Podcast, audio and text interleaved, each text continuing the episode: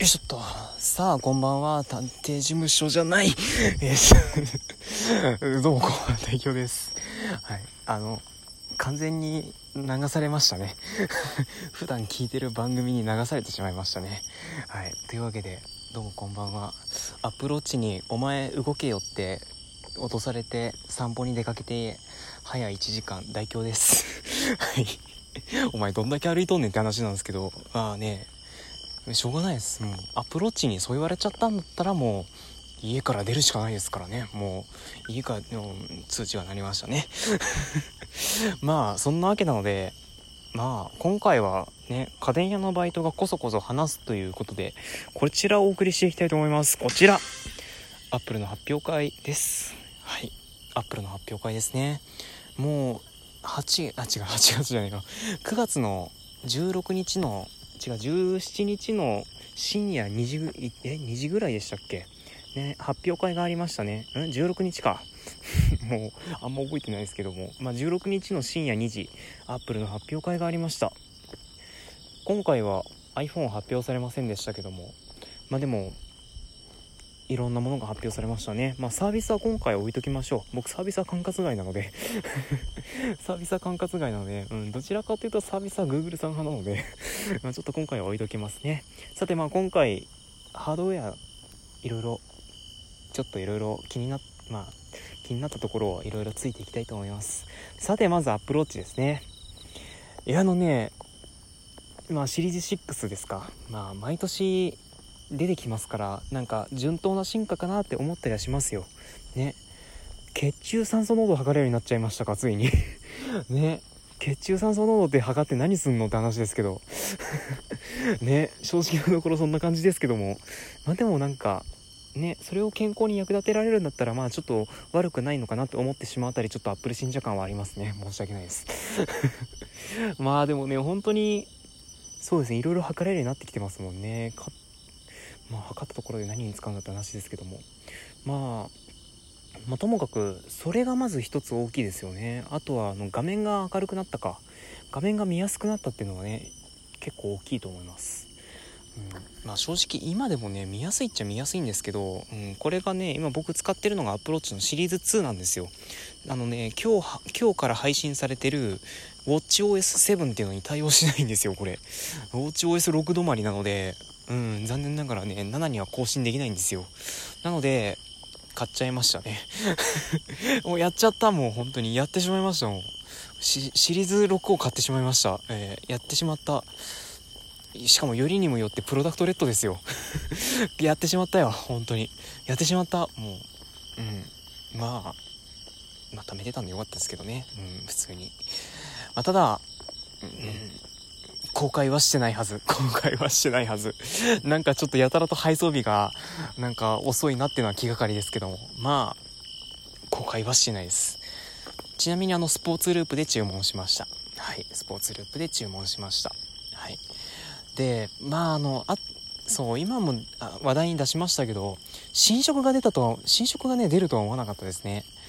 あの、シリーズ5までは、まあ、アルミニウムの話ですけども、ゴールドとスペースグレーとシルバーこの3色じゃないですか。ね本当に基本的な3色なんですけどもまさか今回あの青が出てくるとは思わなかったです本当に。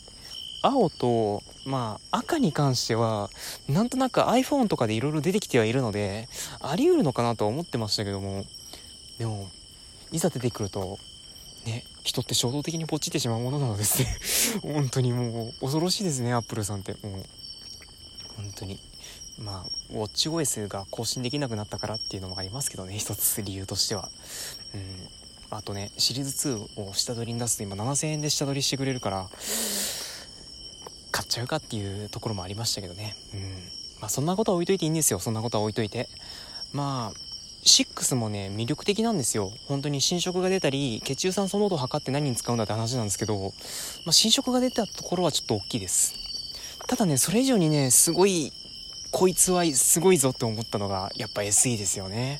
そう、スペシャルエディションなんですかね、あれ略称。どうなのかわかんないですけど。まあでも、アプローチ SE が出てきて、ねあれいいですよね。うん。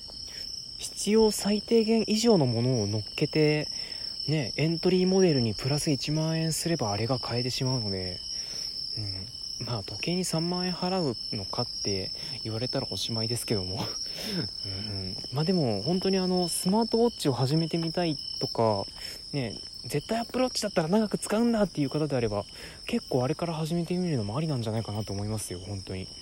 だってあの中のチップがアップローチのシリーズ5と同じなんですよあれね。でまあそれでいてちょっとなんかずっと画面がつきっぱなしになるディスプレイとかではないんですけどもでも本当に本当にいいと思うあれは。めちゃくちゃいいと思います。あれ選択肢としてはめちゃくちゃにいいと思います。あの新色はないけどね。そうスペースグレーとシルバーとシルバーシルバーとゴールドしかないですけどね赤と青がないですけど。でも本当に手始めで買うんだったらあれめちゃくちゃありだと思いますよ。ね。ね。なんでもうちょっと早く出てくれなかったのかなって思いますけどうんまあでもいいいい選択肢だと思いますあれ本当にまあねあとねもう一つ言っておきたいのがなんか新しいバンド出ましたよね、あれ。新しいバンド出ましたよね。あれ、なんかさ、いろいろサイト見る限りでは、アップルで限定らしいですね。そう、あれ、なんか、うちの店、うん、僕、某大きいカメラ屋さんですけども、うちの店では販売しないらしいんですよ、あれ。あれ、なんだっけね？えっ、ー、とね、 Apple Watch のバンドですよね。で、あれ、調べてて思っ、まあ、気づいたのが、あれね、シリーズ3以前の Apple Watch には対応しないらしいんですよね。あのバンド。なんか留め具がないやつあるじゃないですか。えっ、ー、とねえっ、ー、とねなんだっけ？えっ、とそうそうソロルソロループ。ソロル ソロループってやつですね。ソロループとあのねブレイブレイデッドソロループうんこれがあのシリーズ4以降にしか対応しないらしいんですよなので買い替えましょう？うん、まあ、買い替えなくてもいいですけど、別にね。うん。ただね、結構ね、気になってますよね、正直。うん。どんな感じのものなんだろうっていうの、ちょっとそういう好奇心とかありますよね。うん。いやー、どうなんでしょうね。ただ、ブレイデッドソロループ、ちょっと9800円もするので、ちょっと悩ましいところでありますよね。うん、通気性抜群に良さそうですけど、なんか高いなって思ったりはしますね、これ。なんか高いなと思いますよね。まあ、でも本当に今回の新しいバンドはちょっと気になりますね、これ。まあ、アップルでしか販売されないっていうのも一つありますからね。なんかちょっと、なんかちょっと特別感はありますよね。なんかこういう特別なものって惹かれますよね。僕だけ？僕だけか。それは、それはそうかもしれない。まあ、でもね、そんなこともありますよ。まあ、アプローチに関してはこれぐらいにしときましょうか。ね。まあ、あとは本当に、ね、触れられることといえば、もう iPad ぐらいですかね。ついに、エアが、第2世代の Apple Pencil に対応するとはですね、思わなかったですね、あれ。ね。だってさ、僕が、まあ、今 iPad Pro の2018年モデルを持ってるんですよ。あの整備済み品で買ったやつですね。整備済みもう買って1年になるのか。買って1年ですね。あの整備済み品モデルを買って、ね、と確か当時8万ん？8万9800円だったかな。なんかあの SIM, SIM カードがさせるモデルだったのでまあ大体それぐらいでね8万9800円であとなんかペンシルとか買ってみたりしてさ。まあそんな感じでしたけども。ね、それを買った動機の一つが Apple Pencil が横っちょにひっつくからですもん。本当に。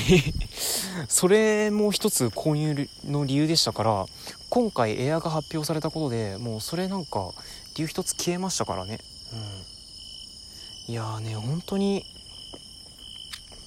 今回のエアーはなかなかいいものだと思いますよ。もう本当にあれ。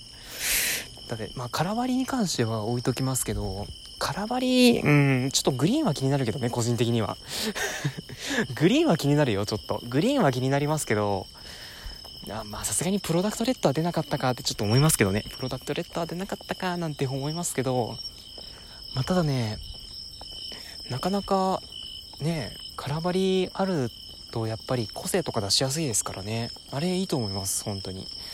まああとはね、これに関しては一つ言わせてほしいのが、なんで0.1インチちょっとちっちゃくしちゃったんだろう、画面っていうところはありますよね。いや、もう、11インチでよかったじゃないって思うんですよ。なんで10.9インチなのっていう え、もう11インチでいいじゃんって思、思うんですけど、僕だけですかね、せっかく2018年モデルのプロの筐体に近いものを使ってるんだから画面サイズ11インチでいいじゃんって思っちゃうんですけど僕だけでしょうか？うんまあでもね本当に今贅沢はあんまり言ってられないですからね、まあ、正直今のプロから買い替える気なんてさらさらありませんけど。いやでもね本当に今回のエアーは結構ねいろんな人に刺さりそうだなと思ったりするモデルですかね。うん。まあただ2018年モデルのプロも整備済み品モデルが今確か在庫切れですけどだいぶお求めやすくなってるのでそれと悩むのも一つ手だと思いますよ。個人的にはねあれもね見逃せないと思う。だって2018年のプロの11インチがさもう5万円台ですよ。5万円台。びっくりしますよね。5万円台ですよ。なんでエアより安いのって話ですよ。ね。もうとりあえずそんなもんなのでもし iPad 検討される方がいたらちょっと見てみてください。まあ第8世代第8世代の iPad に関してはあの正常な進化だと思います。正直 A 点チップはちょっとね厳しい、うん、今のご時世最新モデルとして売るにはちょっと厳しいものがありますね、うん、A12 にして正解だと思います。あれに関しては、うん、まあというわけなので今回は Apple の新製品に対していろいろ所感を述べさせていただきました。はい。うん。果たして需要があるのかどうか分かりませんけども、まあ、一つ参考になったのであればとても嬉しいです。さて、まあ、今回はここらにしたいと思います。ここまで聞いてくださった方本当にありがとうございました。それではまた次回の配信でお耳にかかりましょう。お相手は住宅街に入ってから声がコソコソ声になってしまったトーカー代表でした。これぞ本当のコソコソ話ですね。まあそんなこと置いといてまた次回お耳にかかりましょう。それではと。